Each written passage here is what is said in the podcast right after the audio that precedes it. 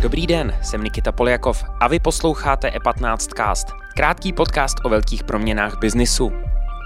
Studentský tým z ČVUT po čtvrté zabodoval v soutěži Amazonu Alexa Price o nejlepšího chatbota. Po stříbrných a bronzových medailích si ale konečně se svým Alquistem odnesl zlato. Čem je tajemství jejich technologie a jak se jejich práce promítá do biznesu? To nám řekne vedoucí týmu Jakub Konrád. Celkově ta technologie té konverzační umělé inteligence je, je využitelná ve velké škále odvětví. Nejprve ale přehled krátkých zpráv. Česká skupina Genesis Capital otevřela svůj dosud největší fond. Nově vzniklý Genesis Private Equity Fund 4 chce uzavírat až 3 100 milionové transakce ročně.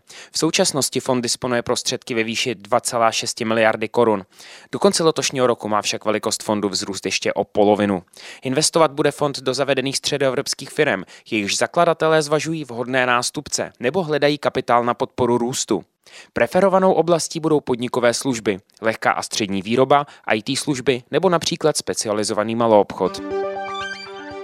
Americké jednotky mají nadále v plánu ukončit misi v Afghánistánu ke konci srpna. Jak to bylo dohodnuto? Lídrům skupiny G7 to podle prohlášení Bílého domu sdělil americký prezident Joe Biden. Odchod USA podle prezidenta ale závisí i na spolupráci s Talibánem. Prezident zároveň Pentagon požádal o vypracování plánu pro případ, že by bylo nutné harmonogram stahování upravit. Japonsko bojuje s covidovou mutací Delta. Tamní vláda rozhodla, že ze současných 13 japonských regionů, kde byl dosud vyhlášen lockdown, se jejich počet rozšíří na 21. Japonsko se potýká s rychlým šířením mutací Delta nemoci COVID-19. Za úterý přibylo skoro 22 tisíc nakažených. Celkově v zemi na onemocnění COVID zemřelo přes 15 tisíc lidí. V zemi se na začátku srpna odhrála olympiáda. V těchto dnech zde zase začíná paralympiáda.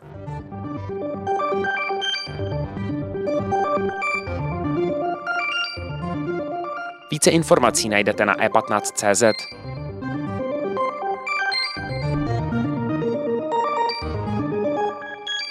Teď už tu vítám Jakoba Konráda, vedoucího studentského týmu, který vyvíjí chatbota Alquista. Jakube, dobrý den. Dobrý den. Začali jste v roce 2015, dneska máte úspěchy s vaším chatbotem, zabudovali jste v soutěži Amazonu Alexa Price. Ehm, kam se ten robot za těch posledních šest let dostal, řekněme, technologického hlediska? Tak je to přesně tak. My už vlastně na celém tomhle projektu pracujeme přibližně 4 až 5 let a začali jsme tak, že náš eh, vedoucí z fakulty, pan Šedivý, nás tadyhle k tomu projektu vůbec přivedl a v té době my jsme sice už trošku pracovali s umělou inteligencí a s konverzačními systémy, ale moc jsme ještě nevěděli, jak na to, takže jsme všech, vlastně všechno museli vyvinout od základu, od začátku. A v té době ten chatbot byl takový hodně, řekl, my tomu říkáme na hardcodovaný, to znamená, že hodně byl takový naskriptovaný, že opravdu říkal víceméně jenom to, co my jsme do něj vložili, že se sám nějakým způsobem neučil, nepřizpůsoboval tomu uživateli. A vlastně to je ta hlavní linie, na které se snažíme zlepšovat a na které jsme se za ty čtyři roky zlepšovali, takže dneska už je to přeci jenom o něčem jiném. Ten eh, bot se dokáže sám naučit v rámci té konverzace různé věci a dokáže i sám vlastně ty svoje odpovědi a ten jazyk generovat. Těch chatbotů je hodně. Já jsem osobně dokonce se setkal s tou robotkou Sofí a dokonce jsem s ním mluvil mm. před několika lety tady na, ona byla v Praze. Jestli víte, o koho mm. jde, v čem se ty chatboty liší? Protože já jsem měl pocit, že oni do ní vlastně doinstalovali otázky a odpovědi. Tady trošku vyspojuju. Když jsem s ním mluvil na pódiu během nějaký konference, tak prostě den předtím jsme pro ní připravovali otázky. Evidentně prostě se ty otázky eh, zodpovídaly do ní přímo potom a ona mi říkala na, na tom pódiu, jak to funguje. Umí, oprav, umí roboti dneska opravdu jako odpovídat eh, přirozeně, nebo je to trošku naučený stále? Tak naučit toho robota odpovídat přirozeně úplně na cokoliv, tak jako když si povídáte s člověkem, ten člověk je vám většinou schopný na jakoukoliv otázku nějakým způsobem rozumně odpovědět, když třeba řekne, že neví, tak to je obecně velice těžký problém.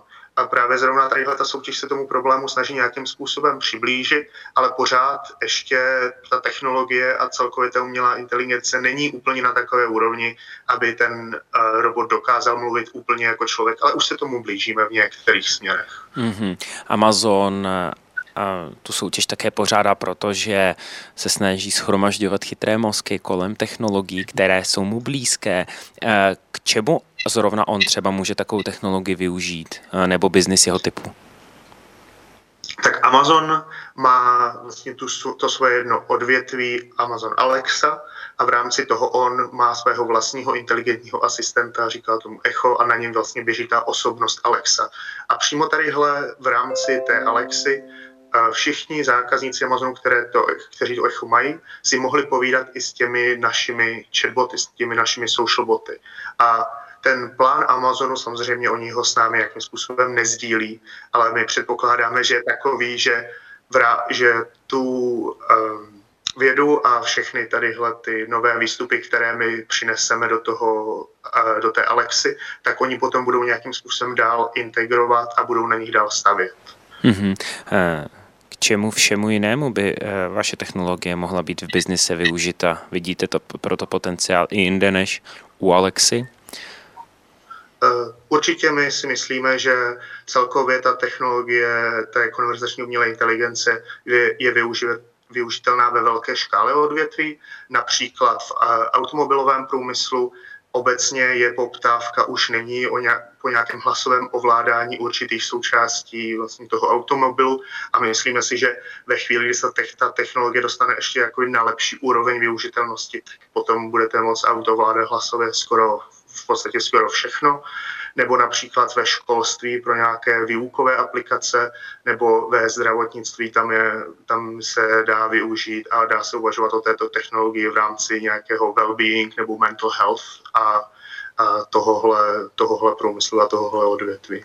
Mm-hmm. A ještě poslední sci-fi dotaz. Kdy myslíte, že se dostaneme do bodu singularity, kdy ty chatboty budou tak dokonalý, že ne, ne, nerozeznáme od člověka? Váš soukromý tip tak to záleží na tom, eh, v jakém konkrétním, v jakém konkrétním, v jaké konkrétní aplikaci by to bylo.